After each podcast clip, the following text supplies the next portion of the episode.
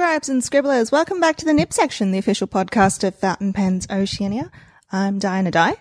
I am here with my regular co-hosts and a special returning co-host, uh, Brian Saputro. Hello. Oh, thank you. I'm special. There's also Tav, who's here with me. Hey. And Excuse Sharyn. Me, my gosh. you sound, you sound like you've had a hard night. He's going through puberty. Excuse him, guys. Sorry. Hi Sharyn, how are you? Good. How are you? Um, well, it's what is what time is it now? It took me a while to get ready, but uh, we were scheduled to start at 9 a.m. on a Sunday, which was very um, dedicated of us, I think. Yes, it involved a lot of apologies. dedication. S- substituting the champagne for coffee. Coffee and pastries. This is the weekend before Christmas, and Sydney h- has gone on to high alert. Um, and hopefully, by the time you listen to this on December 25th, we will not out of We'll be alert. out of high alert, and we won't be in further lockdown. Christmas won't be cancelled. Yeah, hopefully on the everybody on the north side is uh, is uh, being good little boys and girls. For It's not just the north side anymore. If you've looked no, at the really? current, um, the most up to date list of locations, it's like all over the place. It's all of the Surry eastern- Hills. It's Surry Hills. There's um, there's a few places in the west. Returning traveller really gets around. Yeah. Anyway, um, fingers crossed that Christmas isn't cancelled. But this is our last episode of the year, and therefore our pre-Christmas episode. This year we've elected not to do a gift guide. We talked about it. So when Diana and I um, regrouped around ideas for the pod when we came back, um, one of the things that personally I was quite insistent on was this year we wouldn't do a gift guide. Part of it is because it's been a very difficult year, and the uh, and I think gift guide is was was not the right note to end on. Uh, the other part of it was I have no recommendations this year when it comes to an actual gift guide because my buying this year has overall been uh, very much reduced and I didn't particularly want to repeat the same recommendations from prior years because, you know, everyone is going to get so sick and tired of me recommending a pilot petite, which I haven't done this year. So I'm just going to put that in there. There's my plug. There's your recommendation for the year. But um, as part of the Christmas roundup or the yearly roundup, uh, I suggested to Di that we wouldn't do a Christmas gift guide this year. I agreed. And what I've also realized during the course of this year, since we haven't had any pen meets from March onwards, is that when I don't see other people, I'm not exposed to new stuff. And because I'm not going out shopping, um, I'm limited further what um, new products I'm exposed to. So it's it's very I've used the same pen all year. Yes. and we're actually going to answer a question about um, what purchases we've made in 2020 later I've on in this retired episode. half of my pens. You've Like they're, retired they're them. cleaned, like fully What? deep cleaned. But the, And you were now- You have a starting 24 Yeah. pen case. you were starting from a very high bar. Yeah.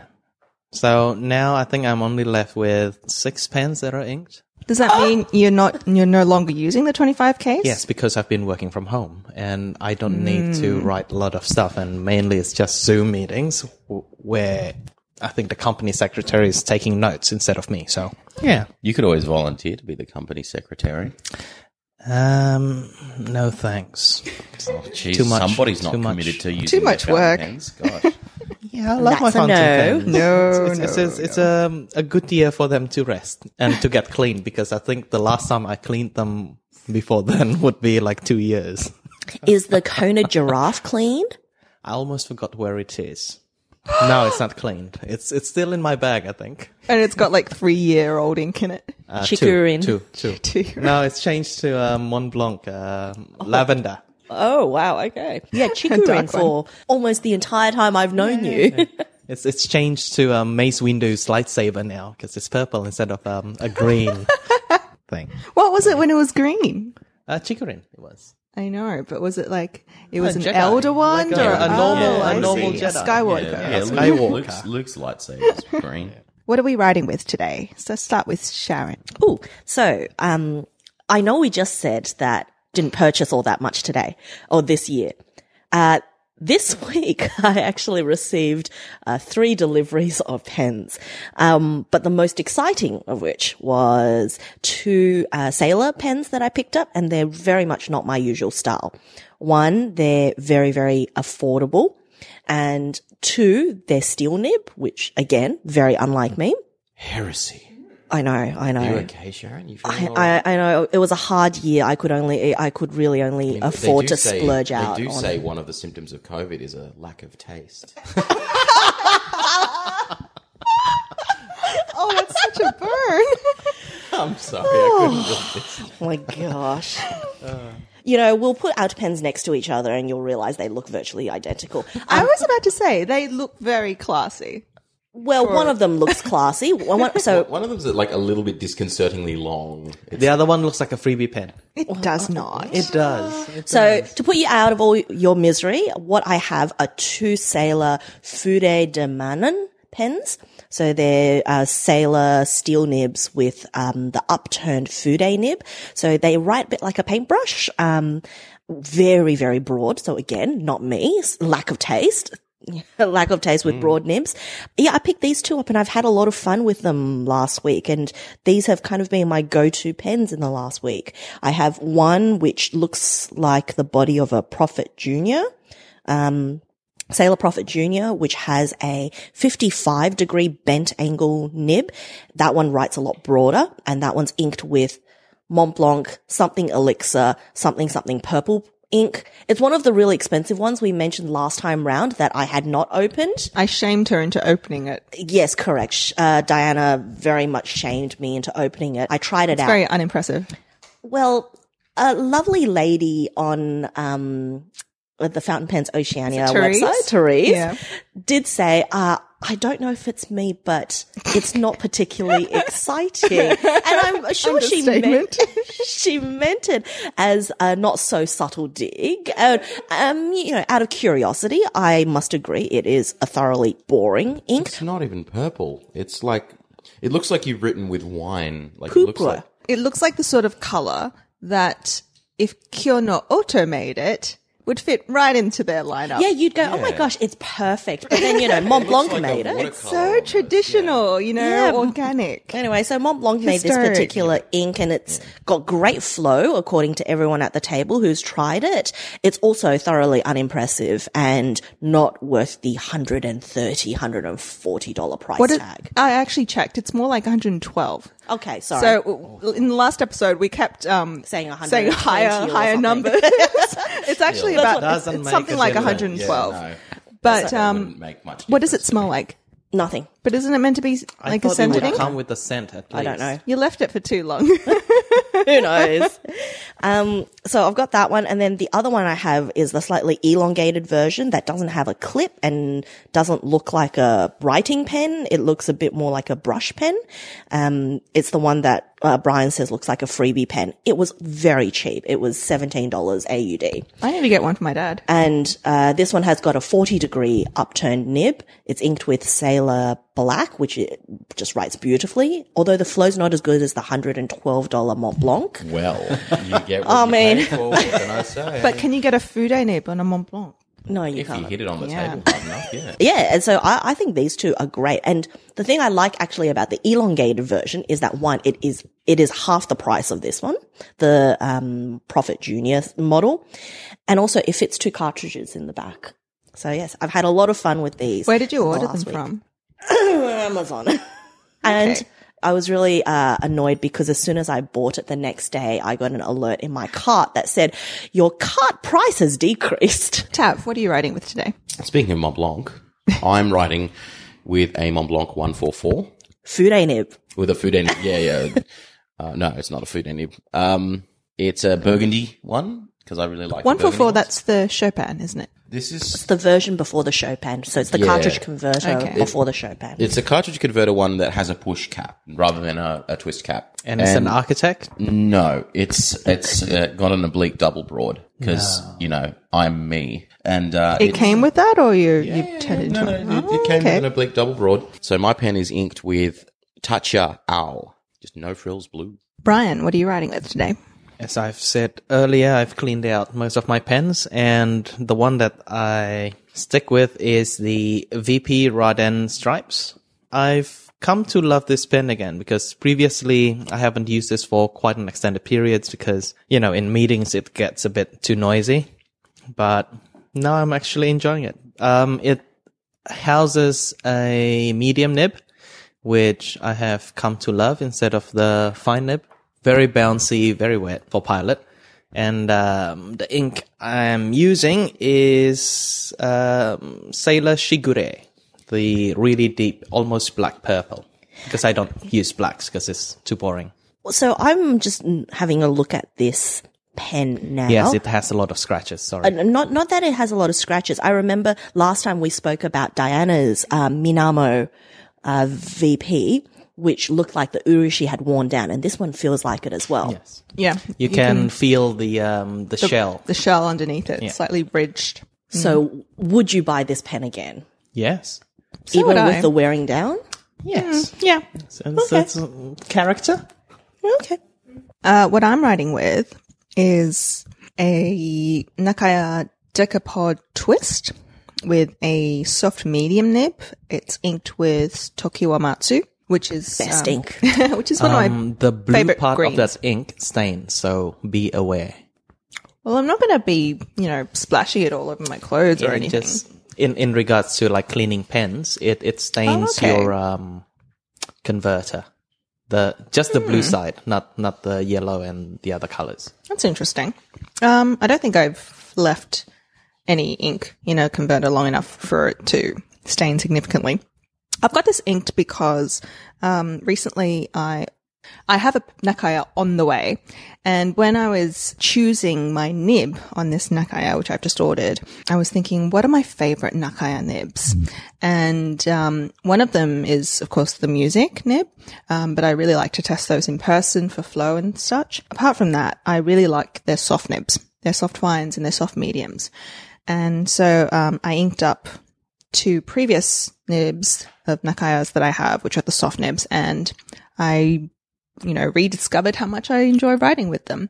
Um, so this Decapod twist, uh, I think Sharyn got it for me when she I was in did, Japan. and I tested that nib for it's you. a lovely soft medium nib. yeah. I don't like the stiffness of the n- regular hard platinum Nakaya nibs. Um, I think they're a little bit lifeless and um, they don't really suit my writing style. But the soft nibs are just beautiful and they just feel, no, not bouncy. They just have a little bit of give Joy when you're I writing with them. so joy, Sparks joy. Wonderful, wonderful. Um, a little bit of flourish to your writing. So yeah, I'm really enjoying writing with that. I love the Decapod twist. I love the way it looks, and in particular the Heki Tamenuri. I like how every single one of them looks different. Um, because when I was picking that pen out for you, I remember sending you three, I think, pictures of three of the same pens, all with different colors underneath. And the one that you picked looked the most like a mint slice, whereas there Yes, was another that's one what I call it.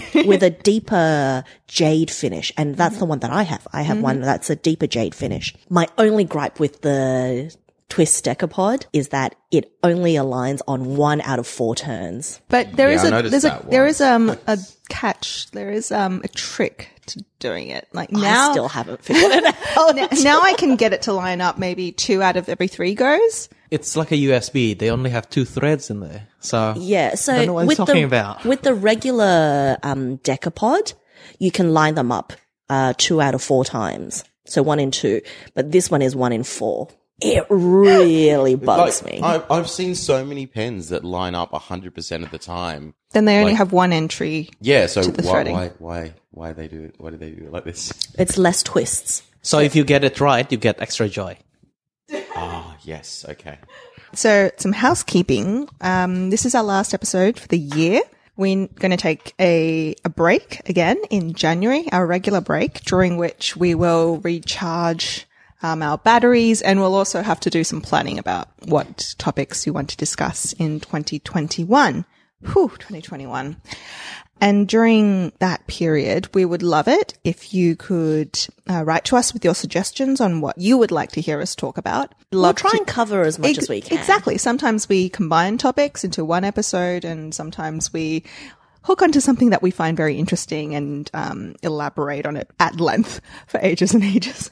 So, um, if you'd like to join us in that sort of brainstorming um, activity, we'd love to hear from you. You can comment at us or email us. Our email is the nibsection at gmail.com. Uh, we also have a Facebook page, we have an Instagram, and we have a Twitter. So you can contact us through any of those methods talking about hearing from our listeners, we got some feedback. Um, yeah, it's actually feedback from back in October and November, but um, I didn't check uh, Apple Podcasts until very recently. So this was a nice surprise. Brian, would you like to read our first review? Um, from Tiptoe Esque on Apple Esquire. Podcasts. Oh, Esquire. Are you sure? Yes. Yes. Okay. Tip, tiptoe Esquire on Apple. Forgive him, it's his second language. Or third. English, not first language. Sorry. um, it says because I don't know female or male. Um, funny, interesting. Yeah, What? Oh, sorry. They. They. They is the right. so politically correct. Oh my gosh. Do you know that? I My will pronouns are it, they, and So to them. be fair, before That's how I call um. I call um, babies it. yes, yes, I yes. call babies it as well. Well, even like new, newborn, like, oh, hi, like, what's its name? Yes, Yes. absolutely. Because I Because can't tell you. they tell all the look the difference. same. Yeah. A wrinkly and maybe hairy potato. And now everyone's not into the color coding of young I mean, babies, fair enough. and I totally approve Yes, of that. yes, please. Right? Red used to be the um, uh, boy. Yeah. Pink used to bo- be for boys. Yes. There you go. But now everyone's dressing their kids up in green. Green, yes. Oh, is it? Oh, purple. It is the new Yeah. It's supposed to be purple. Regardless, uh, What's your gender? Hulk or what's the other one? I, I don't know. There's What's green? Barney the dinosaur. Barney. The, I don't know. ah, yes, the two genders. Okay. Uh, anyways, Go ahead, Brian. um, they say funny, interesting, entertaining. Uh, five out of five. I can't even explain why I love this podcast so much. I'm three years into this hobby and there is so much to learn still. This crew goes through every detail of the fountain pen world as they slowly get drunk on champagne or a blanc de blancs. Uh, my personal favorite episodes are when they totally dismantle the mystique of expensive pens by ragging on Visconti and other thousand dollar pen brands. so on point. Um, tune in to just one episode and you'll be hooked. Speaking of Visconti, um, someone messaged me on Facebook just yesterday asking for my advice on what was wrong with their Homo sapiens. And what I said was, You bought I, one. I hate the Homo sapiens. Don't expect me to have much of an opinion. Oh, do you know? I, I will say, um, after one of those episodes where it's probably me who ragged on Visconti. Which one? Which I episode? know one. That's why I said one of those. Uh, An, an episode is not complete without Sharyn ragging on a, on Visconti. Um, How's your bonfire Visconti? So this was the one that I wanted to talk about. Someone actually messaged me and said, "What would it take for you to sell me the Visconti that?" The divine proportions. The divine proportions That that stuck? that's stuck and that's currently in pieces. Uh, it's in three pieces, divine three pieces proportions. Yeah, someone actually messaged me because they were so curious because they were insistent they could fix it. have you Is it sold going it to to be them a yet? bet? No. Because I said I can't actually, in good faith, sell you something that is definitely not going to work. And two, I love the nib on the, that particular pen. Like, as much as I rag That on you Visconti, haven't that seen nib in so many is years. so I, good. I don't know why you'd feel guilty about it because they are fully warned, right? We've ragged about this pen As in so as many episodes. for parts or repair. We've already declared that we're willing to just burn it. So yeah, so, and then I was thinking I could sell it and feel guilty about the fact that I'm selling literally a bum pen. It there's no redeeming factor to this pen. take the nib out. I can't. It's stuck in the cap. Oh, this is yeah, the whole of point. course. Right? it's stuck in the cap. You can't even oh, take it out. Hence why I'm so against these hook latch system, push cap, cushion cap systems. But Lock and twist and lock. hook and latch, it's called. It's hook and latch, isn't it? Latch and hook. Don't know anymore. I don't know. Twist and lock. Uh, So this, I, I actually said I'm still going to keep it for when we hit a particular milestone. We'll do a bonfire and see how well celluloid burns. Maybe it's a good way to end 2020. I don't And the bonfire it's and the trash fire year with the celluloid trash fire. fire. No, that's like, that's the point. I thought um, I I remember wanted to see year. how fast it could burn. It's it's going to be a magnifying glass as the um, starting like the fire starter. This hurts my soul. When else are you going to get celluloid to experiment on? Just saying. Do you want to? Vo- uh, do you, does anyone want to volunteer an OMAS as tribute? Nope, nope, nope, nope. Nope, not my cellulite OMAS. nope. Tav, um, will you read the next step review? Sure. Um, Aria05 on Apple Podcasts says, Great podcast, five out of five. This is among my very favorite podcasts. Presenters know each other very well, and the synergy is fantastic. Each has their own approach to issues, concepts, and pens. The combination of the various presenters and occasional guests makes for a wonderful melange of personalities and discussions. Always look forward to each new episode. Well, thank you very much, Aria. Thank you, Aria. Sharyn, will you read Tina's review? Tina Tree on Apple Podcasts. Uh, highly recommended podcast, five out of five. This is my first podcast review. Yay! Episode 68 was another excellent conversation, Frank slash Frank review, this time of the Esterbrook pens provided to you all. It's an excellent example of the quality of this podcast. I always appreciate everyone's authenticity. Their questions of their guests are thoughtful and then they all clearly take their work and roles very seriously. And they all seem so clearly fond of each other. Oh, guys. Get out of my house, guys. uh, all of this makes. all of this makes for a podcast I look forward to every time. It's not just one I have on in the background while I do something else. In addition, these folks demonstrate such thoughtfulness and caring about things other than pens and stationery, such as mental health and awareness of social and racial justice issues. Thank you. Oh, love our reviewers. Yeah. And we're not just like picking and choosing the reviews. They were all five out of five. reviews. No, we've we've not always We've had two good- out of five. Two out of five. No, no, no. We had one who was a waste of time, five, like, who was a five out of five, and then changed it to a one out of five because And we ragged I on think something Conid. political. Oh, maybe, Conid, yes. Conid, the gentleman's pen. Ah. Oh. And Do you remember? I, I do. But then, then I think later on they changed it to a two. I don't know. Apple Podcasts allow you to change your, Change your review. rankings, and it, it it's very confusing to follow. I see somebody saying, "Oh, you know, oh, two out of five. This is this podcast is a massive waste of time," and I'm like, "That's what podcasts are for." Is that why you listen to podcasts Yeah, to waste time? It's, it's to pass the time. Like you know, you, you I usually listen to them. To better pass the time. yeah, exactly. It's like it, it's kind of hard for me to just sit down and like only concentrate on a podcast while doing literally nothing else. Well, if you would like to leave us a review, you can do that on uh, Apple Podcasts, or you can write us an email and we'll read it in the episode. And you can make it a one out of five review, and we will still read it in the podcast. But um, please give us something to improve upon. And rather than just saying, you know, we shouldn't rag on Conid's gentleman's pen, something we can actually take away from. Because I'm not going to stop ragging on Conid's gentleman's Not pen. making a good case for the pen, Sorry. really.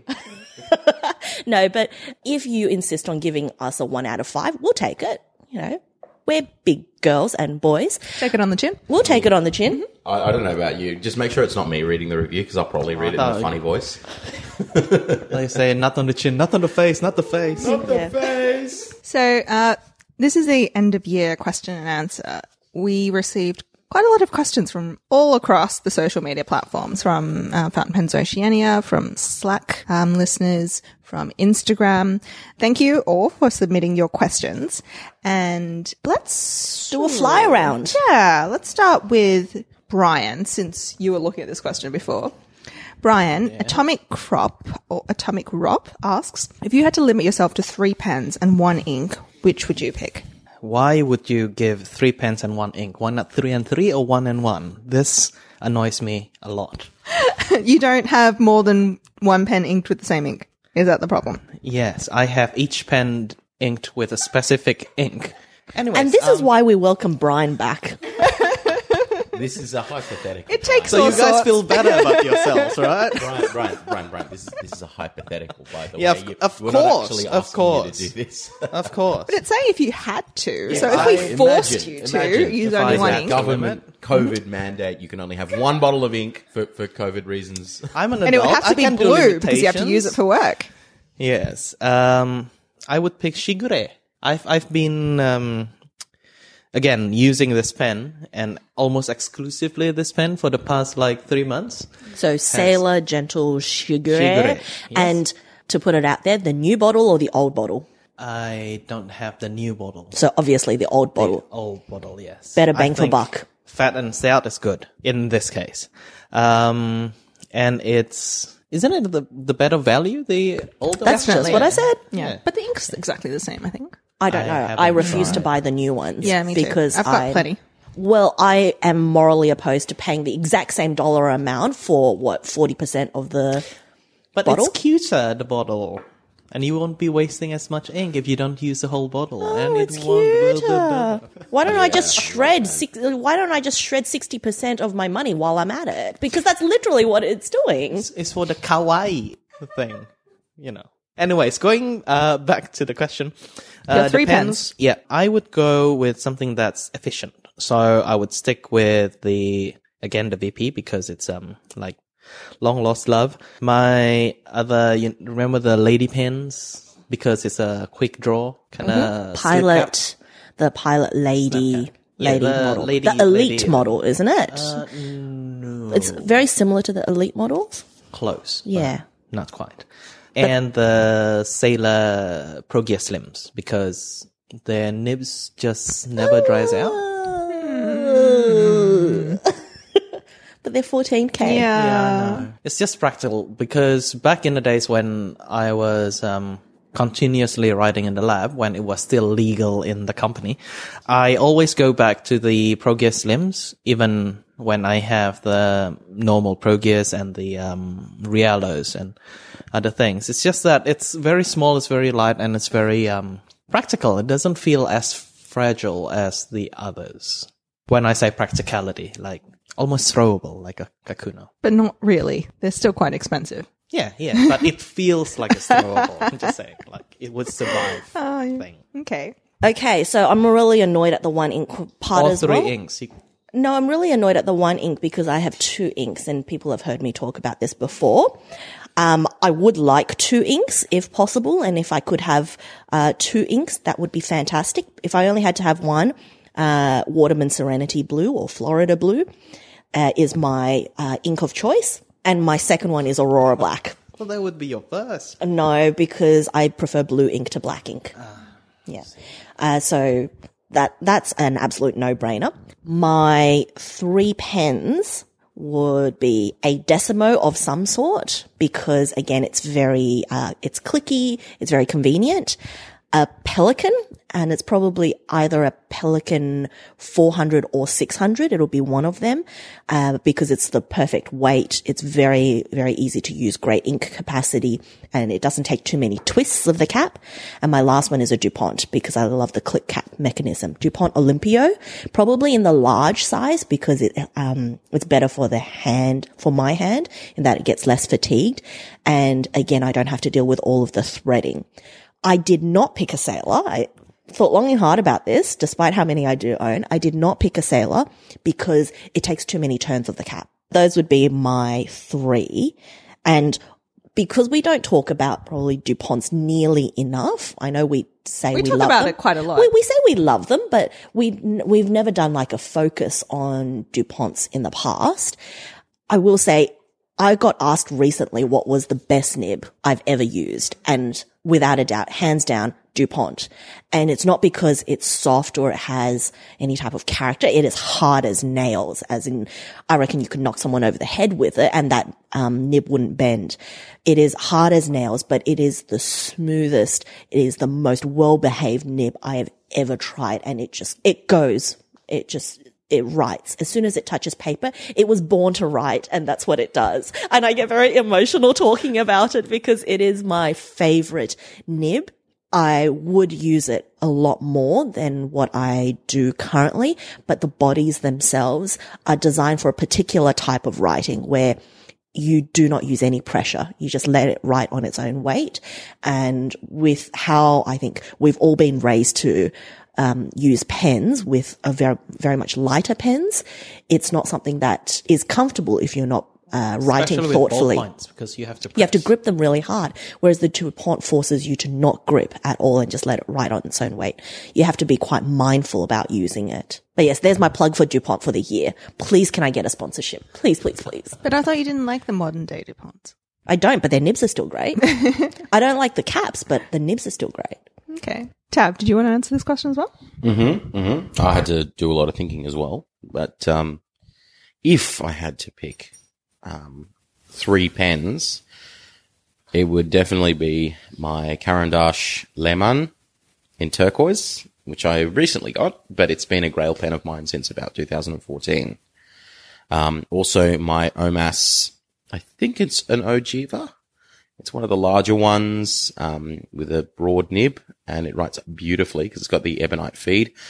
And also my Pelikan M805 uh, Ocean. I think it's Ocean. It's The- the dark green? teal one. Yeah, Yeah. I can't remember what it's called. It's like the The dark green, Deep ocean one. or something, or ocean blue. That one, because that's got a double broad nib. And my rationale is if I'm using the same pens for the rest of my life, the broader the nib, the more tipping there is. So therefore it won't wear away. Well, it will eventually, I guess, theoretically, but you know. You're just getting more, more, um, Bang for your buck. Exactly. that's my logic. You'll run out of ink sooner. Well, yeah, that's true as well. But I don't think it matters like you have the one bottle, you have the one type, so you can always buy more. And my ink would be Sailor 743, the Ink Studio 743. It's a nice, like a, like a royal blue. Blue. But it's a bit of sheen, flows really well, cleans Is that the really one that's like um, Bungubox Sapphire? No. No, Okay. no, there is another one. I think that's 843 or something like that. Or 742 or something like that. seven four one. Seven for one, maybe. Anyway, it's, it's close to that number. It's a similar number. I have Okay. both. That's the one that's more like 4B, isn't it? No, it's blocks. it's it's it's Okay. a very royal More blue, like a it's a blue. blue with a definite tinge of purple. to Okay. It's very deep, like majestic blue. You know, it's it's noticeable, but still you can use it for like everyday purposes. I'm going to go through this quickly. Um, my one ink, it would be a non-sheening ink because I prefer shading to sheen. And um, if I'm going to use one ink, I just want it to be basic but beautiful, and it would be Caran Magnetic Blue. Um, I think it's a really, really well-behaved ink that has beautiful shading. And my three pens would be um, one of them a vanishing point with a fine nib. Um, I don't mind which one. It could be what's the blue marbled Azure? one called? Uh, no, the the Azure is the the, turquoise one. Sunset blue, yes, Sunset. sunset, blue. Um, another would be probably a Pilot uh, seven four three with um, my Waverly nib. And the third one, like Sharyn, it would have to be one of my DuPonts. Um, but I prefer the extra large size. And it would probably be one with an extra fine nib because I really love uh, the extra fines on the DuPonts. So yeah, those are our three pens and one ink. We do tend to write with darker inks. I think if you have only one ink, it should be You wouldn't pick a light. It would be like an orange, like a yellow, a purple. Well, yours is a purple, but So it's basically black. black purple. I know we say we write with dark inks. Uh, so I recently sent out the giveaway, um, on our Instagram and the Christmas card that I wrote was with Sakura Mori. Do you was hate pink. the person? But was it a Would big fat really nib so you can see. read it? It was a soft medium pilot falcon nib. So no, not really. I'm sorry. You have to squint really hard. Oh, this is a question Yes, from Sharyn this is to my Brian. question. Very my specific. question. It was a very, very specific, Hypothetical situational, uh, hypothetical question, mainly because I know Brian relatively well. And I asked if you were hypothetically in a passive aggressive turf war with your neighbor, what ink would you use to write your war declaration and responses? Yes. Pen and ink. Pen and ink and paper. Sure.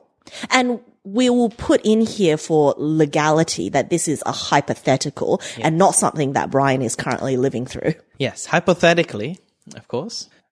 I've I've prepped this long ago because when this question popped up, I know the hypothetical answer to it. So And you were um, hypothetically living through that. yes, yes. If I were, um, hypothetically, um, they wouldn't deserve such effort as to um, which pen and ink. I don't think they deserve any pen and ink at all. So, um, any ballpoint I could find lying around, I think hypothetically that would be the right um, attitude to go regarding this. Preferably blue because I don't really like black pens, but anything goes. As for the paper, I would go for um, reflex copy paper. Recycled. Yeah, yeah, yeah. Because I don't Nah, you got to go for the COS stuff. You know, the COS, COS. You know that No. the super super mega economy. Seriously, I would just use an envelope, like a used envelope. I would tear a corner off. a Terra use a post-it. note or a post-it. Yeah, depending. oh, depends. Depending on how much Paper you towel. want to write paper on it. towel. I'd probably use a paper hypothetically. towel. And um, depending on your current feeling, on my current feeling, hypothetically, maybe a sharpie. Like if you wanna, Yeah, I just If, you, write if, it on it's their a, door. if it's a sharpie, what you need to do is um, take like a cardboard box, tear a piece off it, like don't even bother yes, cutting yes, it, yes. and just like stick The it rougher, to the the door better. you with guys yeah are all with so masking civilized. tape. I'd just get a sharpie and write it on their door. with duct tape, With a black duct tape. Yeah, yeah, should just that. just yeah. Hypothetically, Yeah, hypothetically. hypothetically. I'd get one of those because the thing is you can sort of erase sharpies, but I've noticed actually, I've, came, I've realized this accidentally. It's really hard to erase the metallic sharpies. So I would write it in like extra thick metallic sharpie on their Although- front door. Hypothetically, of course. hypothetically speaking, um, if you want traceability, because if this would ever go legal, hypothetically speaking, uh, I would type an email instead of writing it on a paper. Or you could do the like the, the detective novel thing where you, you cut out letters from the newspaper and you stick them all on a piece But of paper. emails are more traceable, aren't they? Hypothetically, my wife might have, would have, could have done that already. Hypothetically. Okay, speaking. now now we're revealing too much of Anyway. Ryan's hypothetical crimes. it's not a crime. It's hypothetical. Um, Turf wars.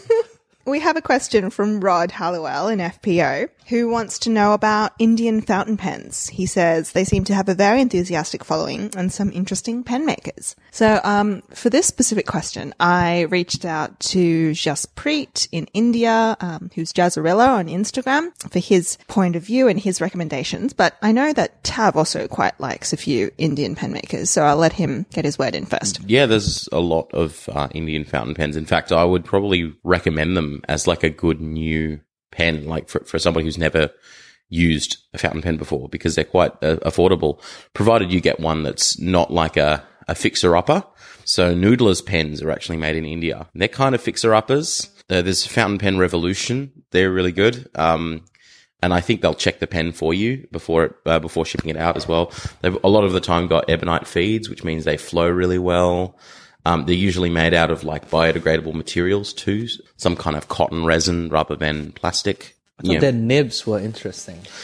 It depends. Uh, sometimes they'll put a Bock nib on it or a Jowo nib. Um, sometimes they'll use an in-house nib. Because they have those, um, what they call as flexible, I think. Oh yeah, so Fountain Pen Revolution, they do modify some nibs to make them like extra flexy, and I, I would always recommend them if somebody wants like a a modern flex nib that doesn't cost an arm and a leg, and you know you don't you know if you break it, I guess you can just buy another one for like ten bucks or something. I don't know how much they cost, but they're they're very affordable. Um, they're really good. Indian fountain pens are very very good overall. Um, um, also there's there's um, Ranga pens as well. Uh, they they sell them through other companies like Peyton Street Pens. That's the ebonite. Yeah, well, they they make them out of ebonite or out of acrylic as well. Um, they make some pretty interesting designs. So, like, if people want to have like a natural feeling pen, The burnt rubber. What's yeah, called? it, it does have a pretty distinct smell. But if, so a lot of people do like ebonite, so yeah, it's the patterns that look gorgeous. yeah, yeah, they have some nice, and, and they they've now branched out into different like real marbled colors with all these Mm. bright different colors too. Um, look, they look really cool. So, and I have a couple of Ranga pens too. Jaspreet, he gave some recommendations of his favorite Indian makers, and a few of them coincide with yours, Tav. So I think his favorite is Lotus pens. I believe Tav has one of those. I do, I do have one Yeah. of those. Yeah, those look good. I Pretty think good, The yeah. Lotus Yeah. pens. Yeah, they're really nice. all of the really other nice. brands. uh, very nice guy who runs it as well. Very, um, Um, he says pros, they make pretty pens with nice materials and the finish is impeccable. So Jaspreet says Lotus for the Indian market is considered quite pricey, but um, in terms of international pens, comparatively, they're fairly well priced. Jazz also recommends Ranga, like you said. He says lovely ebonite and various shapes, no cons as such. At times, maybe you'll find a few marks on ebonite, but great ethics. Pens were made by a father and now his son makes them, and the son's daughter is doing the marketing. Entire family comes to the pen show in India. Ranga also uses Bock and Jowo nibs mainly, and Schmidt. Um, he also recommends Airmail and Wality, which I think is the same. Yeah, brand. they're kind of like one and the same, I think. Yeah, um, a, a historical Indian pen brand uh, that started originally in the 50s, but I think is now under different ownership. But they do a lot of historical models as well, which are interesting. And one resource that Jazz recommended, which I thought was very useful, and uh, Rod, you might want to check this out. It's the YouTube channel for the Fountain Pens Association of India. And on that YouTube channel, you'll find a lot of interviews with various pen makers from India. So um, I think that's probably a good way to familiarize yourself with some people and what they're interested in. I feel like there's two kind of categories of Indian pens. Some of them are really cheap, pretty reliable, uh, you know, cheap and cheerful, kind of like Lamy, I guess, uh, although even cheaper. Sometimes you get them for like 10 bucks. Um, far more reliable than sort of their um, Jinhao counterparts in China. They also put a little bit more care into making them and they're made out of a bit more of a organic material rather than just plastic. Although some of them do have a bit of a strong smell, just that organic acetate smell. Then Some you've people got the are slightly into more, that. yeah, some people like it. I, I don't really care for it, but you can, you can, you can, there are ways of mitigating it. Um, but then there's also the more expensive, like bespoke ones, like Ranga, and there's also Asa as well. Um, so they're all hand turned and there, there's little tiny imperfections, but that's because they're handmade and I really like that. But they tend to be, you know, you pay, you pay for the labor. Uh, I'm, I'm hoping that's, you know, a fair wage for them. So Thanks, Jazz, for your contribution. And Rod, I hope that gives you a place to start to experience and um, experiment with some Indian pen makers. Next question S Control asks, What is your top brand discovery in 2020? Who wants to take that one first? I haven't shopped, so I wouldn't know. I'll go. It's actually an Indian brand called Asa. And the gentleman who runs that has been hit really hard by COVID because um, it was like illegal to basically leave your house over there. And he did this gigantic like pre-order bulk buy thing. And I put my name down for it in like January. And then COVID hit really hard and he was trying to make all of these pens whilst in lockdown. And then he made everyone's pens and he wasn't even allowed to go to the post office to post them because not only were you forced into your house, but also the post service stopped running. So apparently it's just been shipped now, like a couple of days ago.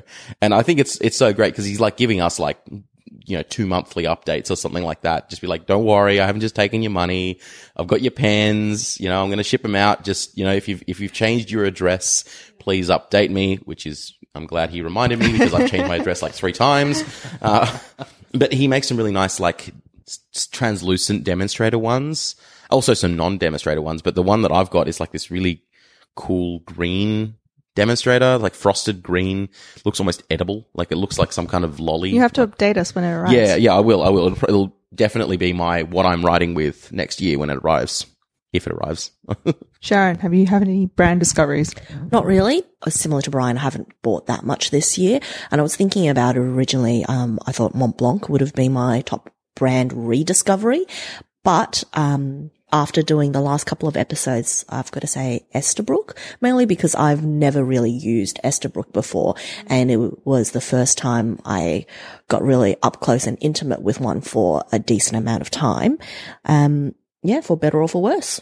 Yeah, I have to say the same thing. I think that's the only brand that I've tried a new pen from.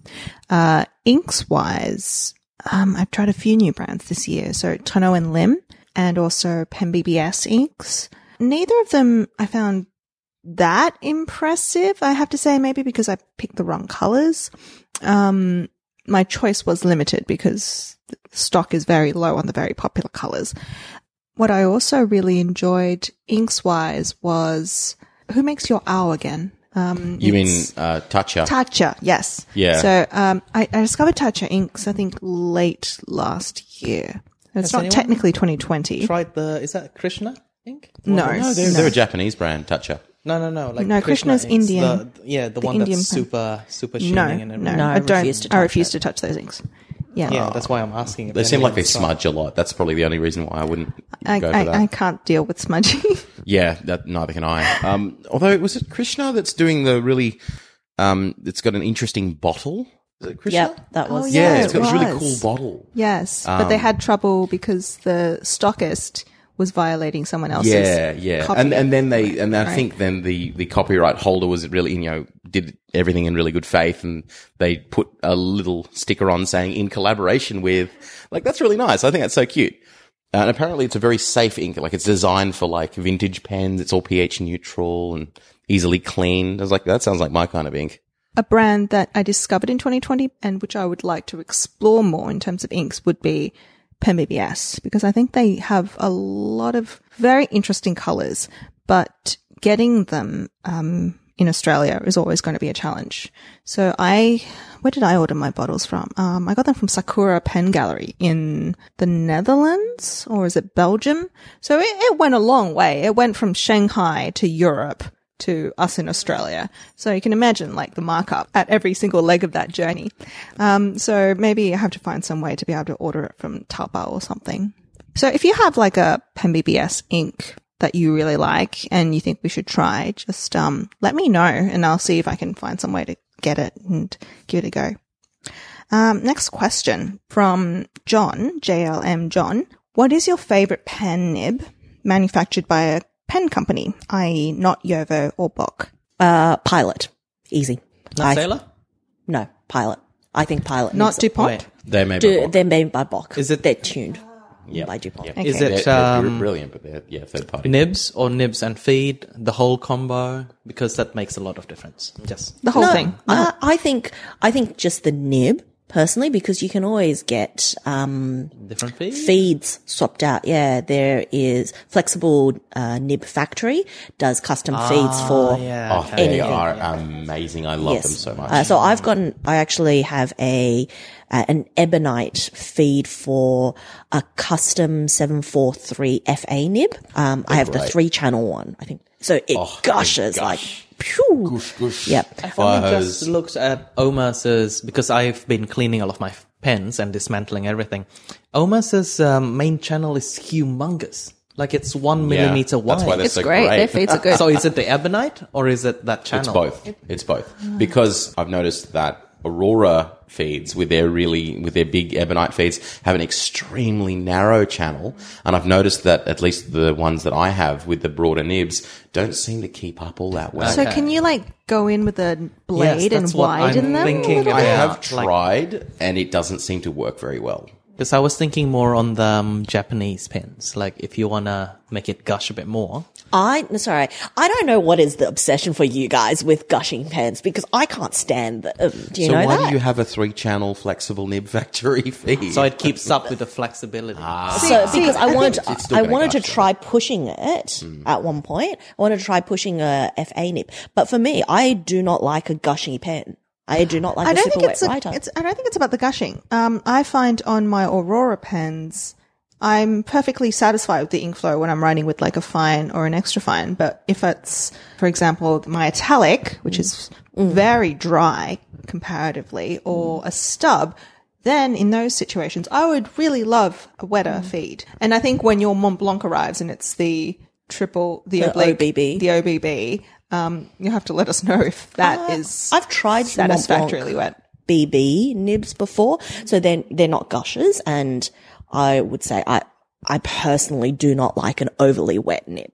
Um, I like medium, slightly wet, but medium most I think you'll way. find that this oblique double broad is like right in the middle of the road. Hmm. Uh, I tend to, if I'm going to put something in a Mont Blanc nib, that's like a broad Mont Blanc nib, I tend to have to put like a little bit of a wetting agent in it, just to, just a tiny, tiny bit to, to give that little extra edge on the flow to the way that I like to, to use it. How about you, Tav? So, favorite. nib? favorite nib Sorry, manufactured. Can I finish? Oh, I thought you were already Oh, yeah. finished. Sorry for cutting you out. You're not on the You mic. said, you, yeah, pilot, right? You were saying pilot. distracted because we started talking. I don't hear you on the mic.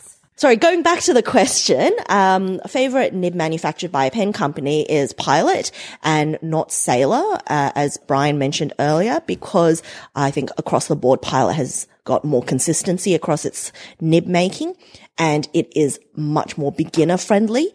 It's very hard to get a Pilot nib wrong because Consistency. it is very, very consistent. It's smooth. It has character and it has a very broad range. So there is something there for everyone. I agree. Pilot. Tav? Um, I mean, I like pilot nibs, but I'm going to have to go with the Sailor Zoom nibs, um, with a s- close second being their Naginata Togi nibs. Oh, we're, we're talking about actual nibs down to the sizing, not manufacturers. sorry, oh, our favorite. Oh, so, okay. so we took it as like a, a pen. Well, brand for me, it would be it would be. Sailor then because I, I like okay. their broad ones. Their music nibs, their Zoom nibs, their Naginata nibs. I think they're really really nice. Um, I know that there are some inconsistencies, but I kind of like that in a way. Like it's No. yeah. Look, it's just a, it's a it's a personal preference. Like it's Yeah. not a, a, a objectively good or a bad thing. I just like that each one of them has a different character. Which yeah. So I have a bunch of Sailor Zoom nibs. Each one writes a bit differently.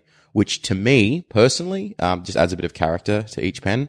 Um, but I can see why it, some people wouldn't like it. No, I, I think if you are marketing a nib as a particular type of nib, every single one of them should come out and should write pretty much the same because I've gotten Zoom nibs that write fantastically and I've gotten other Zoom nibs that write super, super fine. That's not what you want in a Zoom nib. So Sharyn, if you had to pick favorite actual nib from Pilot, what would it be? Uh, the Decimo 18 carat fine nib. Okay. So the vanishing point nib unit, very, very hard to get that wrong. and the pretty fine nice. is Mine would be the Pilot um, size 15 MF or their size 15 Waverly. So either of those two. How about you, Brian? Um, I was gonna say Sailor, but after Sharyn's comments about Pilot, I think I'm gonna yeah go with Pilot. You made me realize things that I didn't. There aren't that many brands that make their own nibs. I mean, Yeah, quite a lot, but really? Which ones? don't Montblanc make their own nibs? Yeah, Montblanc does. Pelikan doesn't. Only one of them And is Pelikan in does, house. I think. No, Pelikan only makes- uh, M1000 is in house. The others are uh, oh, that's new. Jowo or something. Really? Hmm. Yeah, I think that was I thought fairly they switched. recently. They switched to Bock like briefly, and they switched Bock. back. I don't know. I think I thought they were in house. okay. Hmm. Aurora, I think, makes their own nibs. Yeah, absolutely. Aurora does. Uh, next question uh, from Pengeist is How can a grind be different when done by different nibsmiths, i.e., the cursive italic, a stub, architect, etc.? Um, I think Tav needs to answer this one. Yeah, well, I mean, it's it's done by hand. Um, so uh, if you've got you know like factory stubs and stuff like that, they tend to be pretty consistent because they're usually done by machine.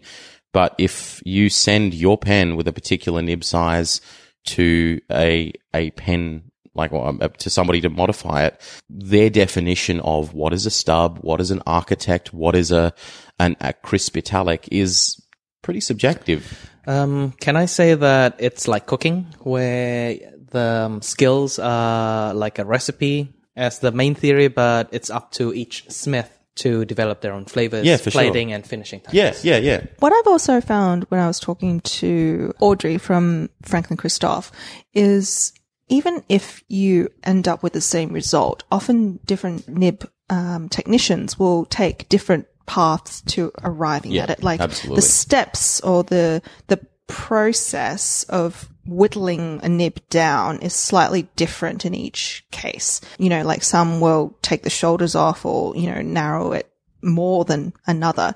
And even if two nibs write very similarly, if you look at them very closely under a loupe, you can see from all dimensions there is some differences. And um, I think that's because a lot of pen technicians learn their craft by just experimenting on their own and um, by looking at the nips that they have themselves.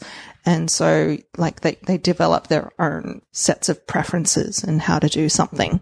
And also, like you said, your definitions of what exactly an italic is or an architect or an extra fine or fine, they also vary from person Yeah, to person there's no standard. There's not like an international nib workers standard for how wide or how Or a crisp certifying body. Yeah, exactly. There's no there's no standard for that. Um, and, and uh, like for example, when I grind something to an italic or a cursive italic, it tends to kind of look like a rectangle, whereas some other people um, will grind it down sort of on both sides, so it sort of looks like a flathead screwdriver in a way.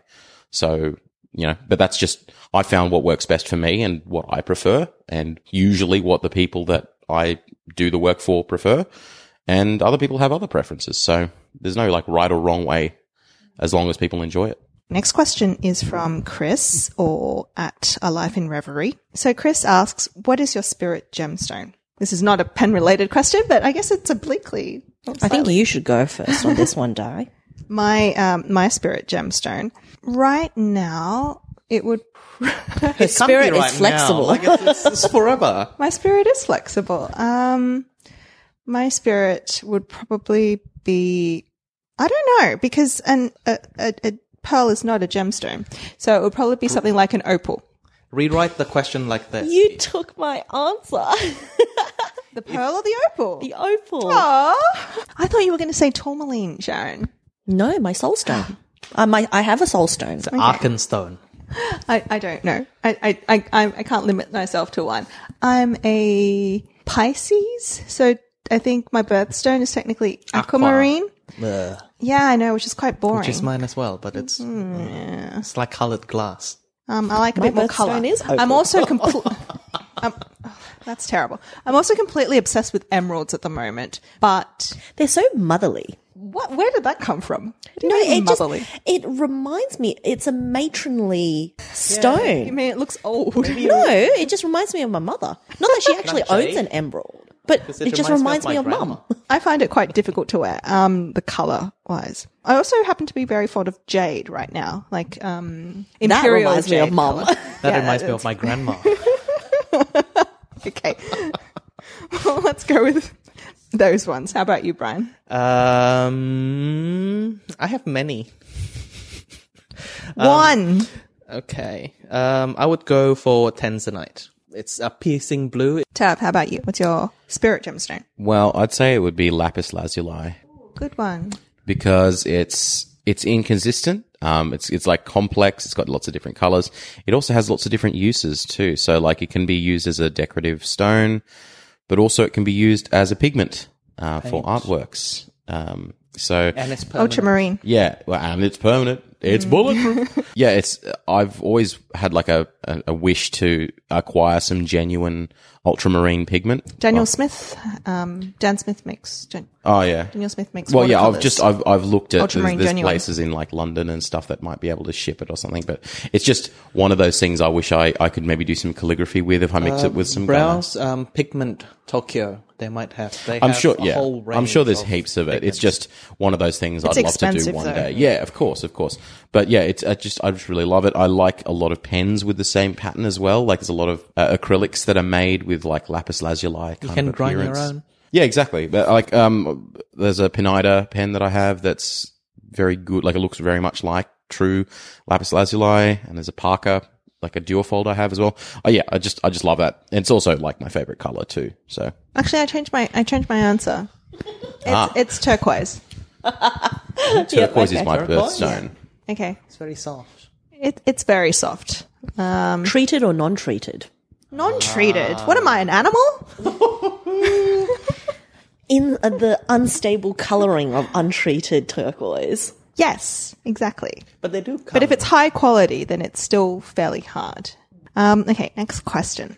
Vivi with the pens asks, do you ever try to tune or grind your own nibs? Also, any nib maintenance advice in general? Uh, Brian, do you want to start this? Um, Tav's gonna disagree with me. Yes, I would say you should if you're curious enough, but start with a really cheap pen and then work. Well, it's your not way saying should you, it's saying do you. Do I ever? Do you try Oh, to okay. tune or your Um, own nibs? Still the same. Yes, yes, I do, and um, I did, and it's quite okay. Not the best, but it suits my writing.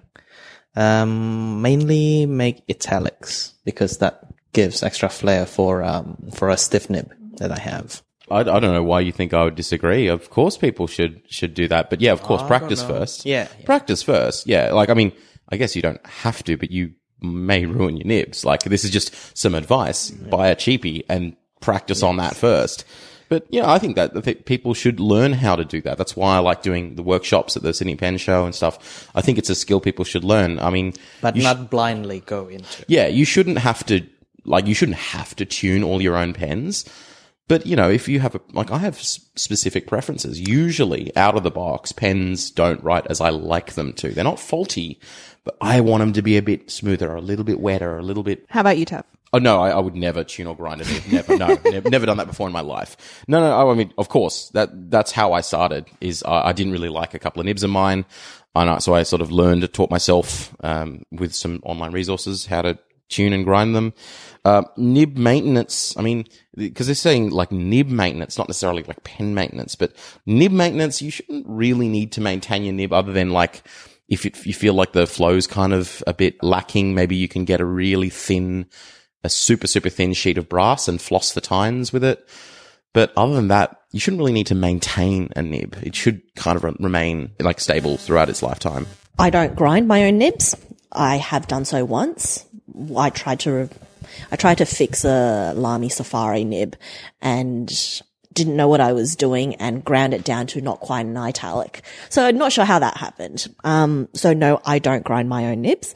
I try not to tune nibs either. Uh, I like things that work out of the box and the stuff that I buy, I have a very good hit rate with stuff that works out of the box. Um, which is very, very bizarre because I buy a lot of pens. I reckon out of everyone on this table, I probably buy the most in terms of sheer quantity, but I do buy from specific manufacturers more than others because I know the QC is up there and I am very, um, I'm very vocal about my love of good QC, right? Nothing turns me on more than good QC. I do know how to tune my own nibs, um, and uh, I did so with the Esterbrook that we tried out last time. Yeah, I think everyone should know how to tune a nib just slightly, uh, again, to make it work to your own preferences. Um, and then in terms of maintaining a nib, uh, again, this is probably not for everyone and speaks more to my uh, personality than uh, anything else. I like my nibs clean. I hate it when you've got um, ink on the nib collars, on the edge of the grip. I hate ink on top of a nib where it's not just in the actual engraving It's stuck on the threads. where it's uh, uh, I hate nib creep. I will not use I will not use ink that uh, has nib creep. So don't send me recommendations for what is a diamine red dragon and all of that stuff. No way. I cannot stand nib creep. So I actually like wiping down my nibs a fair bit. And the probably the biggest part of uh, nib maintenance that I do is that I ensure there are no uh, paper threads stuck in the nib tines, which you don't often notice, but I write with fine nibs, and that's something that uh, drives me bonkers. Once there is one that is stuck there, it turns to a fude. It's a in one katamari effect. Yeah, I hate that. Or when you get a little like a tiny bit of hair or something, like a little yeah, and like- it trails your writing yeah, around. oh, and you're like, you know, annoying. you try and like you write like an eye, and then the bottom like loop of the eye just kind of drags up, and you're like, no. Yeah, I'm the same. I don't grind my own nibs. I rarely even tune my own nibs anymore. I just I just stick to writing with the pens that I like how they write with out the box.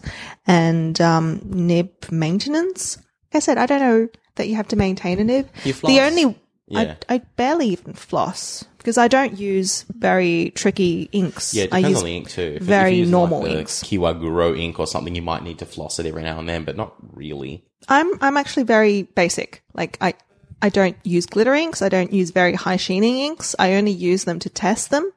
Uh, most of the time, I just use regular, boring sailor inks, and Yeah, yeah, so you don't which don't to- require Well, I, much I guess maintenance. that is nib maintenance advice. It's kind of in the in the in the Stick vein to of safe, Preventative. saving. Yeah, yeah. in the vein of uh, Richard Binder, you know, he he has this whole famous article about the inks, the good, the bad, and the ugly. You know, Let me read this one. All right. So Di, this was specifically a question for Di from uh, JC at Workbench Johnny. Uh, can you pick a fountain pen and Hermes scarf for everyone's personality, then gift it? Um, that what I'm getting for Christmas? Um, short answer: No. Um, I don't think there is a fountain pen or an Hermes scarf for everyone. Some people just might not like them. I think there's a time and a place for every type of fountain pen because I have gifted you fountain pens and you've also gifted me fountain pens before. Have I?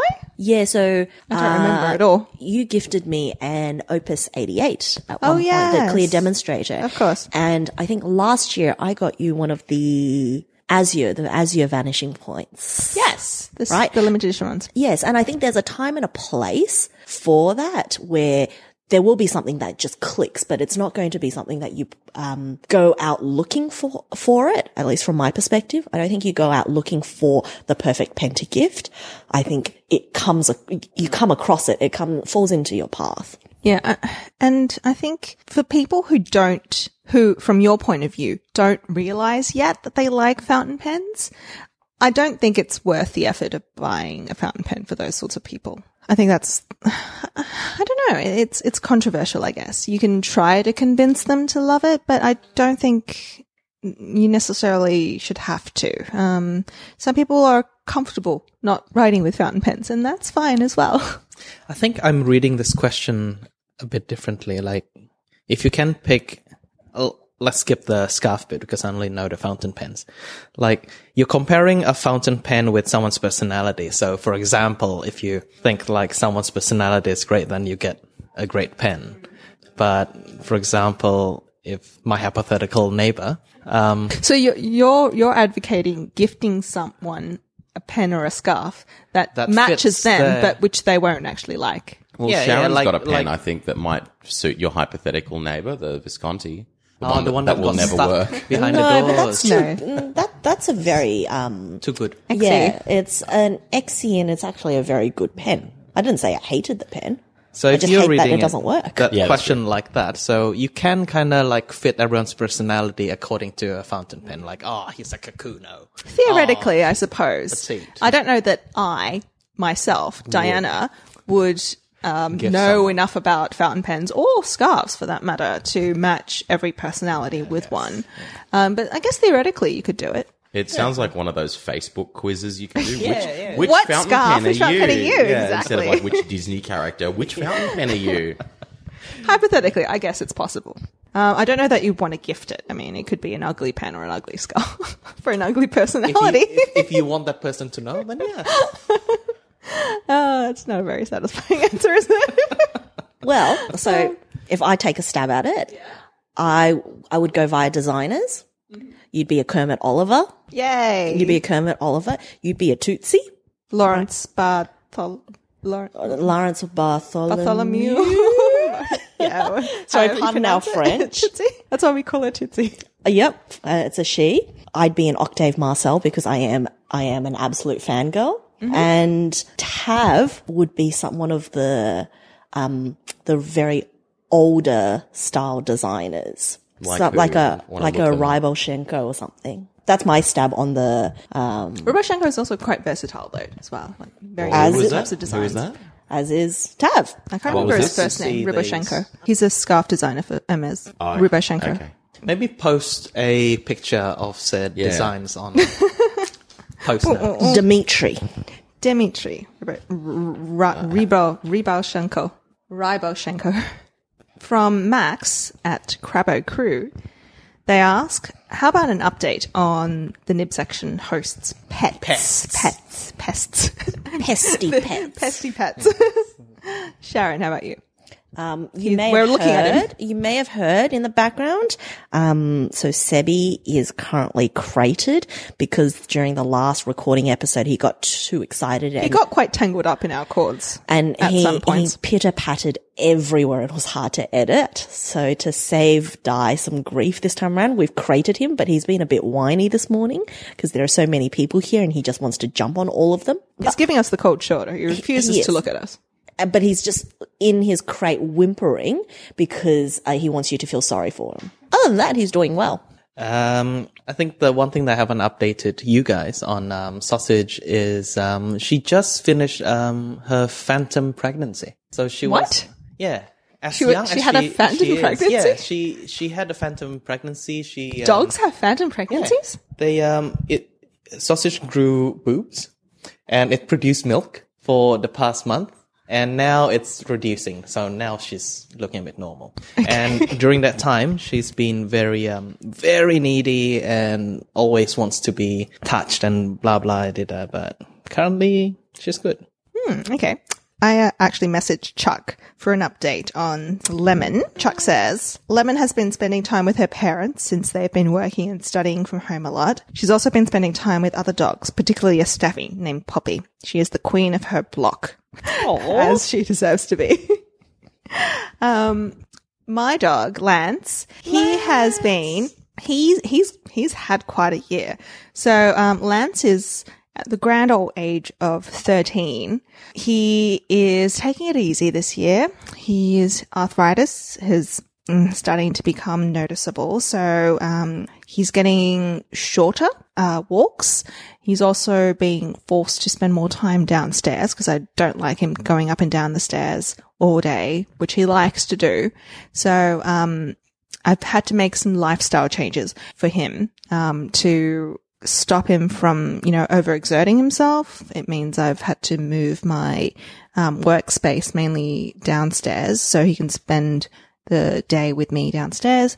It also means um, I bought a bunch of new beds and they're scattered all through the house. You know, they they have much more support for him.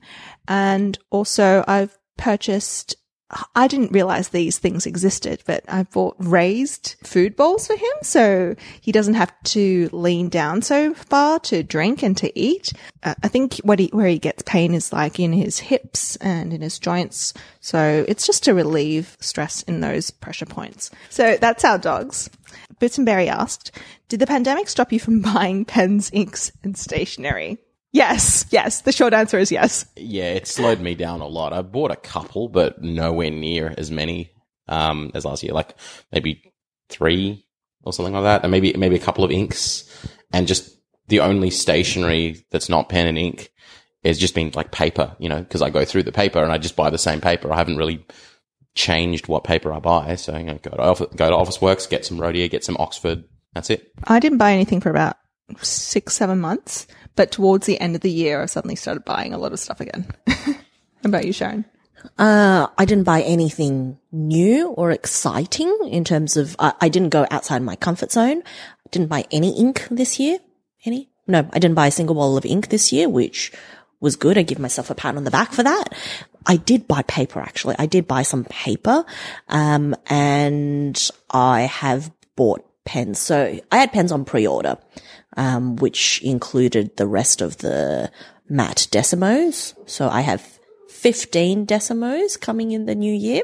I also bought Mont Blanc. I bought a lot of Mont Blanc this year. I'm not going to lie. I've also got back ordered Mont Blanc as well. How about you, Brian? I have cut online shopping almost entirely, I think. The only thing that I bought online was one of the older copies of Grey's Anatomy. The super thick, um, Oh, like did you want mine? anatomy. Did Is it you want mine? one? Why I've do you have a copy of Grey's Anatomy? I've got very thick ones. Yeah. I've got the original was- DVD releases. No, not that. Like, Oh, the, the actual Grey's Anatomy. I was about to say, do you get it for your mum, Sharyn? No, no, no, no, no. I got, I have the Grey's Anatomy that matters. I got the real Grey's Anatomy that actually Ah, matters. Dr. McSteamy and McDreamy. I was going to trace all of those, um, not the DVD. Anatomical drawings. anatomical drawings, yeah, Okay. yeah. But Oh, other than that, it's, I haven't done any fountain pen related stuff. Okay. I've been buying a lot of plants. Yeah, me too. Let's not get into that. It's we could go on all day. terrace. Yeah. So Beth asked, what was or were your most used stationary items of 2020? Probably my vanishing point, like it is every year. Uh, Decimo, I have a violet or like dark purple Japan edition from 2019. Fine nib. The one with the gold trim. gold trim with violet. Uh, I love that pen. Love it, love it, love it. I've never used a pen more consistently than I've used that one. I've had that one ever since I switched it out last year.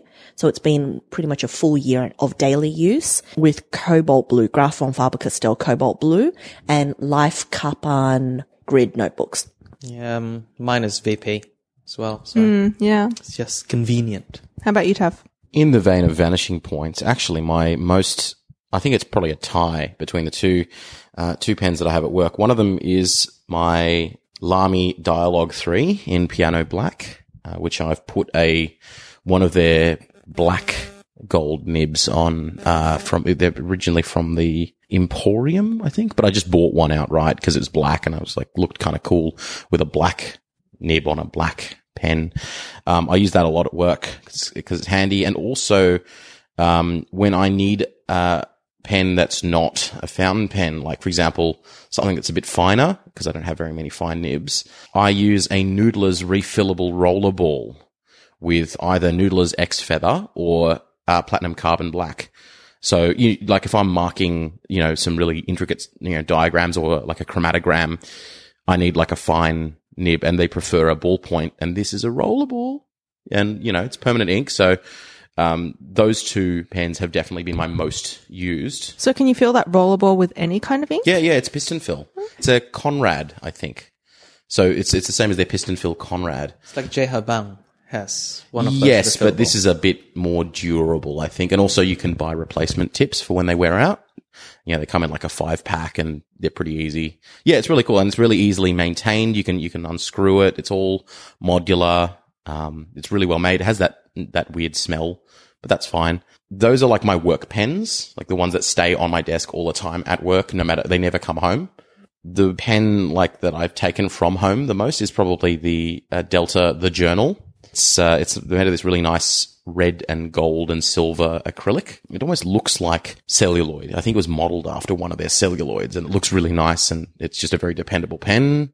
Wow, you're the only one who really tried some new things. Well, yeah, I mean, I've, I've been, like, my work hasn't really been impacted. Like, um, you know, I'm still, I'm still going to be needed no matter how bad the COVID crisis gets. I've used fountain pens despite, you know, whatever happens, really. Beth also asked, what pen things are you looking forward to in 2021? I am looking forward to getting the vaccine and then hopefully having a pen show again. Yes. I was about to say the same thing. Oh my gosh. I'm more on um Japan EMS posting to Australia again. Aren't they doing that now? Nope. Oh, They're not. How annoying. Since, They're not. Ah, courier only. Yeah, pen shows and pen meets as well. Oh, Just pen in meets, yes. social stuff. Like, you know, I guess I could still always buy pens, but like, I'm more excited to see people again rather than just, you know, whatever new shiny pen comes out.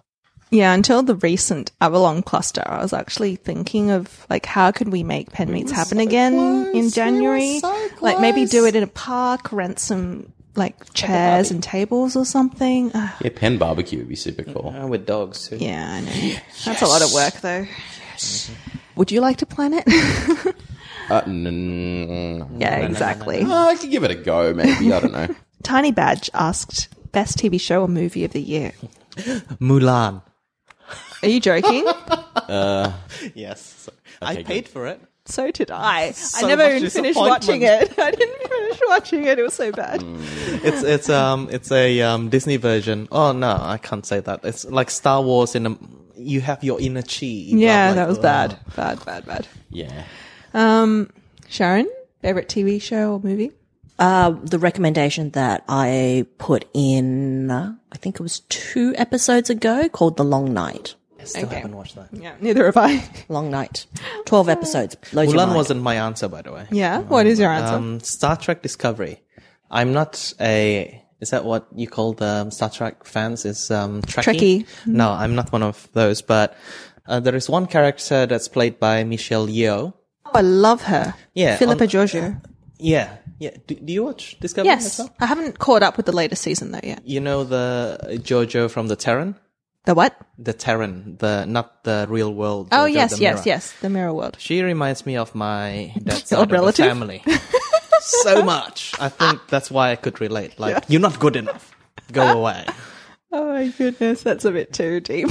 it's not it's just Very relatable. Relatable. Yeah. yeah. How about you, Tav? Um, I'm going to be a basic bitch and say The Mandalorian. Ah, I haven't caught up with that either. likes that. That's why I said I'm going to be a basic bitch. I just, I've just loved it. I've just enjoyed it. Do enjoyed you it. know who's a Mandalorian's name? Din Djarin? Oh, okay. Yeah, because Duh. most most people. I'm a star. wouldn't. Okay, I am a Star Wars tragic, uh, but given the, the disappointment that was the last movie, watching the Mandalorian, I'm like, oh, this is this is what I like. You know, it's it's It kitschy. It's it's you know, it's got like the animatronics. It's it kind of feels a bit low budget, but that's the whole point. That's why it's so nice. It feels like it's You know? made for kids as well. Like the storyline feels a bit. Like What do you mean, kid-like. the- the Mandalorian? Like, yeah, you go to oh. a place and then you finish a mission and then. well, it's a it. Western. It's a space western. That's like it's it's. I know. Anyway, I, I just I've just loved it because it's a real return to the original Star canon. Wars feel. Even though it's a different genre, it it still feels like Star Wars instead of this weird plasticky And who doesn't love mass-produced Grogu? I, Okay, I haven't seen that the episode one. yet. I don't know his name. Why are you giving me spoilers? ah! Hey, hey, I didn't spoil anything. That's on Brian. Yeah, it's on Brian. Oh, you can cut it out. Yeah. Anyway, yeah, it's it's The it's man just been not- fun. Child, It's the just fun. child. It's just been fun. I've enjoyed watching it. Um, you know, yeah. Um, I haven't watched many TV shows, and the one TV show that I did watch multiple times this year was Sharyn's recommendation of The Untamed, and that's from 2019, so I'm not going to count that. But I did see a few movies in the theaters this year, socially distanced in gold class, I have to say. And the favorite film that I saw this year was was it The Adventures of David Copperfield? The the life and the life of David Copperfield? I, the amazing. I can't remember what the full title is. It's Charles Dickens' David Copperfield. It's the adaptation um, made by Iannucci, starring Dev Patel, House MD. What's his name? Hugh Laurie. Hugh Laurie. Hugh Laurie's in it. Um, who else is in it? A, a bunch of British actors whose name, whose faces you'll recognize. It was so exactly what I wanted to see in the cinemas. It, it was really fun. It was transporting. Um, I loved everyone in the cast and it just made me feel, you know, happy for a little while and forget that the trash fire outside. So yeah, go and see David Copperfield on streaming if you can, or rent it. However, you can see movies safely where you are. Uh, next question. Amarco asked, what ink pen paper manufacturer would you give another chance in 2021? Can I say first because it's related to my um related Sure. Star Trek Discovery? um, I don't believe in second chances. That's how I was raised. So Gosh, I wouldn't want to be your neighbor. Hypothetical neighbor, of course. Um, ooh, uh, hmm. that only Second applies to family anyway. So. Uh, probably. Uh, it's not a matter of like not believing in second chances. It's just kind of like, eh. I, I, if I don't love it at first, I don't really care for it. But I guess I maybe I would say Noodlers, but I have a bunch of their inks already that I use for um just for practical purposes, like their permanent inks. So I, I, I don't really know if there is anything that I would need to give a second chance to. Um, I don't have any strong prejudices or feelings against any particular pen or manufacturer. I guess in 2021, um, I haven't bought a Pelikan in quite a while, maybe like three, four years. So maybe it's time for me to try another. You can Pelikan. borrow one of mine. Okay, sure. You can you lend me gonna- like a six M600. Are you you want my pink Pelikan? No. are you gonna give, are you gonna give Visconti another chance? Maybe they turn their lives I was around. For everyone who's wanting me to give Visconti another go, They've had too many goes. they they've had m- many a go. Uh, no, I will continue to disappoint you as Visconti has disappointed me. Um, so no, That's very fair. uh, no, even though they are making their own nibs now, I hear they've changed their nib manufacturing and they're going back to gold nibs. The thing that I'm giving another go in 2021 is the Hobonichi. I stopped using a Hobonichi in 2019 because the You Paper changed? have. the paper changed and the paper quality in 19 was terrible. 19 was just, it was extraordinarily bad. You know, things were uh, bleeding in Hobonichis. There was more show through of it. Uh, and I gave up on them. And I've been using Hobonichi since 2015. So I had one a year for up until 19 where I sold mine.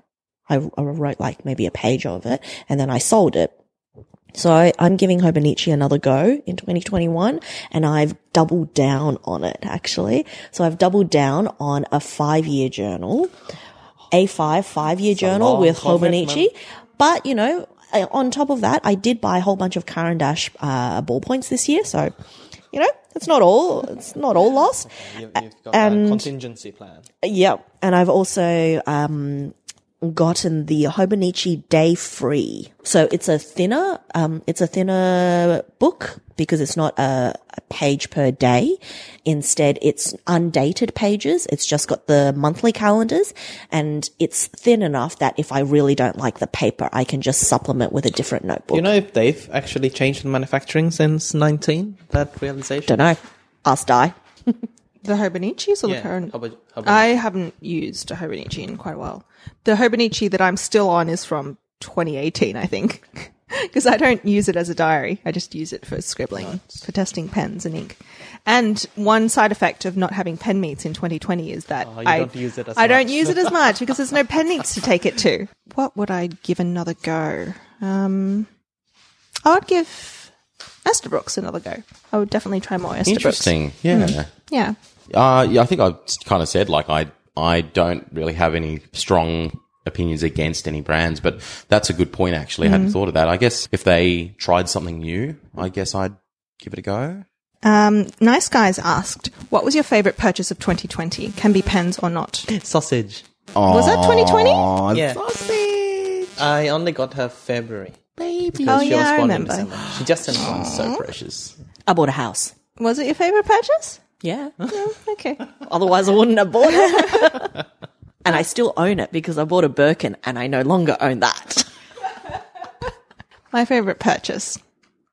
I bought a really nice string of pearls.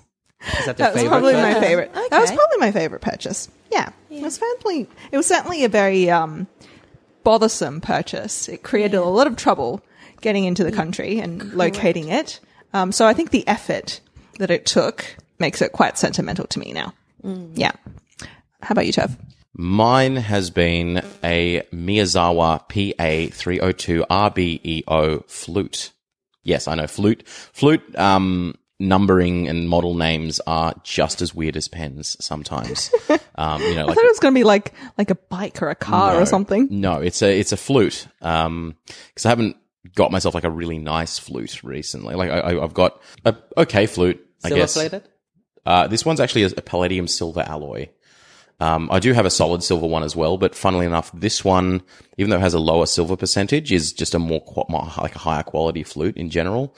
So it was a secondhand one, so I had it completely overhauled at great expense. But uh, given that this particular brand is a very good, reliable brand, and it kind of had that little FOMO bit as well because it is a it's a model that was only made for a very short amount of time in the early 2000s, and then they stopped making it. I don't know why. It's like a Paragon. now. Uh, I think Acco. I think they I think they they they switched to making all silver, and then they, the price jumped from like you know at new they would be like six grand, new like to like ten grand. It's like no, I don't have time for that. Favorite pen purchase of the year. Um, it's a pen that hasn't arrived yet. It's a Nakaya Piccolo in the, um, it's called the Toki Iro color. It's, it's meant to be delivered today, so I need to get home. Sunday. Yeah. I know. DHL is delivering on a Sunday. Isn't Fancy, that weird? Fancy. Nice guy also asked, what would it take for you to settle down with one pen? The first time I read this, I thought it asked something else quite entirely. I was like, that's a quite a personal question. I don't know how to answer that, but it's, it's one, the one pen. What does the one pen need to hit for you? Stable job. Needs to own a car. Cook well, Good Credit relationship card, with condo, parents. car, and what's, what's the other C? tidy up themselves in the bathroom. Good cuddler. Um, I would say um, nib, nib not drying up, like a good seal. Uh, quick draw, uh, ink capacity versus nib size, because you know, like if if you have a, a bold, uh, a really fat nib, you want big capacity, blah blah, um, and the ease of cleaning. If they have all of those, I would just settle with just one pen. If VP has a bigger incapacity that would be my Refill ideal. a yeah, just use a cartridge. cartridge, pilot cartridge. Yeah, but That's what I do. effort. That's what I do. I refill Yeah. a cartridge. I think I think you hit it on the head. Um, Although uh, I don't really mind having to refill a pen more often because I usually just keep little bottles of ink on my desk. I don't really mind doing that. Uh, but yeah, like a good looking nib is another thing. Like I love Ancora pens, so like if they could fix up the other elements of their design, um, that you know if it had like an Ancora nib with maybe like a a Caran body. Um, because of their like the sturdy construction that they have, but I, I, I do like it, the, like the trick, the quick draw, like quick threads rather than having to turn it three times. Mine would probably be either a snap cap or like a extendable nib, like the vanishing point. I don't like threaded caps. Although in my general. um, VP's uh, trapdoor is getting a bit not as sealy as it used to be. How old is yours? Um, Several years. Three? Oh, that's unusual. Yeah, I think if it's going to be the one pen, it has to be just easy to use, um, reliable, suits all occasions. Probably wouldn't be like a very fat nib. Maybe like a fine or a medium fine, something like that. Sharyn? So I took this question very differently. In that, what would it take for me just to settle down with one pen? It's not about the pen. That's Basically, if if someone came and offered me an exorbitant amount of money for my entire pen collection and told me I could just keep one, I would ask them which one they wouldn't want, and I would keep that one. And if they said I could not, I'll pay you a premium if you do not buy another pen for the rest of your life. I'll stick with the one pen. That'll probably be the only situation. Otherwise, I wouldn't be wedded to just one. What price would you put on that? A lot. Yeah, it's it's difficult. It's such a hypothetical. I really hate limitations. Exactly. I know I'm an adult. So that was the last of our questions. Thank you everyone for submitting one. And a warm, heartfelt thank you to all of our listeners this year. Um, thank you for sticking with us through the very long hiatus when we weren't sure when we were coming back. We're hoping to be more regular about it next year. We'll, we'll see how Sydney goes in terms of restrictions and lockdowns, but, um, I just really don't like recording over Zoom. I don't know about you guys. I much prefer to, to record in person than over Zoom or Skype or whatever. Um, so we do that as a last resort. Um, thank you to my co-hosts for sticking it through with us. I really hope that um, Chuck's job works out, so maybe he can join us for more episodes next year. I think that'll be fun. And also Mel, she's also working in a hospital, so she's basically at home or working and being really, really careful about going out. It's been, I don't know, a bit of a funny year, but I hope the podcast has helped you to do nothing a little bit more Better. comfortably. Exactly. Helped you better. waste time in a more productive way, if that makes any sense. Um, certainly doing the podcast gives us something to look forward to as well. And um, any last thoughts, you guys? Stay home if you can. Wash your hands. Wear a mask. The usual. Get the vaccine once it's available. uh-huh, Because I've already seen quite a lot of people having their opinions about, oh, no, my body can handle it. I don't need a vaccine. Mm. Stay safe. Stay at home over Christmas. Don't go to large crowds. Be responsible in your Christmas parties and so on.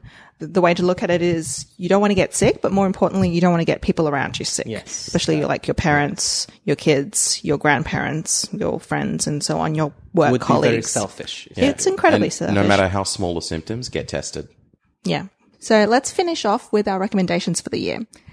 Sharyn, So bad that it's good. The KFC mini movie, which you can find on YouTube. We'll actually put a link in the show notes. We're not being sponsored to say this, um, because no one else at this table has actually watched it, but I did. I, I've, I think I've had like one KFC thing ever in my life, so I think I am not ha- a KFC fan. I my have God. KFCs quite often. really? I, I have Because never I go had to the it. drive-through, especially in wicked- I've had COVID. chips wings. once. That's Yeah. it. Actually, no. I bought a Coke from there once, or a Pepsi, or something like that. That was it. So I um, highly recommend it. It is a 15 minute mini movie done by Lifetime in conjunction with KFC where Mario Lopez plays the Colonel. Wow. It's so bad that it's good. In any, everything you want. You want intrigue, you've got it. You want crime, you've got it. You want attempted murder, you've got it. You want romance, I think you've there's got plenty it. of that. You want good chicken, they've got it. Um, I've been really into bouldering instead of wall climbing these days, so I would recommend a place called BlocHaus in Marrickville. What's bouldering? Um, it's rock climbing without uh, ropes, but it's very short, like only four meters. I've fallen from four meters. It's bad, but not too bad. But it's really good. You should try it. Tav? There is a YouTube channel that I absolutely love because I love to cook. Um, it's called Tasting History, and it's this lovely guy who finds like ancient recipes from like either the medieval times or even like ancient Roman or ancient Indian times and stuff like that. And he cooks them, and he gives like a, a lot of history around certain foods and certain dishes. And Gives it's you really- gout as well. Probably, I don't know, but uh, no, it's not all healthy. But like, it's really interesting to know the history of all of these I, I've dishes. I've seen that podcast, and I have to say I'm quite disappointed in their episodes because they take cheats Like I, I, I looked at their episode on um, garum, and like they don't ferment it for the required amount of time. They don't use fish guts like garum recipes actually do. Like, there are like they- multiple. there are multiple recipes, some of which are not. I feel like I feel like they should use the most disgusting and unusual repi- re- recipe ever. I think they're trying to. I think they're trying to make it accessible. I don't think anyone's actually going to be making garum. And if Well, I was making is, garum, This stuff, this stuff, he, I remember that he made something called Liquamen, which is like a non-fermented garum. I think they're taking the easy way out. Okay. I think- Well, I think they that's- need to do it I'm gonna in quote the more dude and say, authentic that's version." Just like your opinion, man. My recommendation is a potter and artist on Instagram. He makes um mostly homewares, mugs, things like that. He's called Andrew Clark. Um, his Instagram account is at and Clark, one word.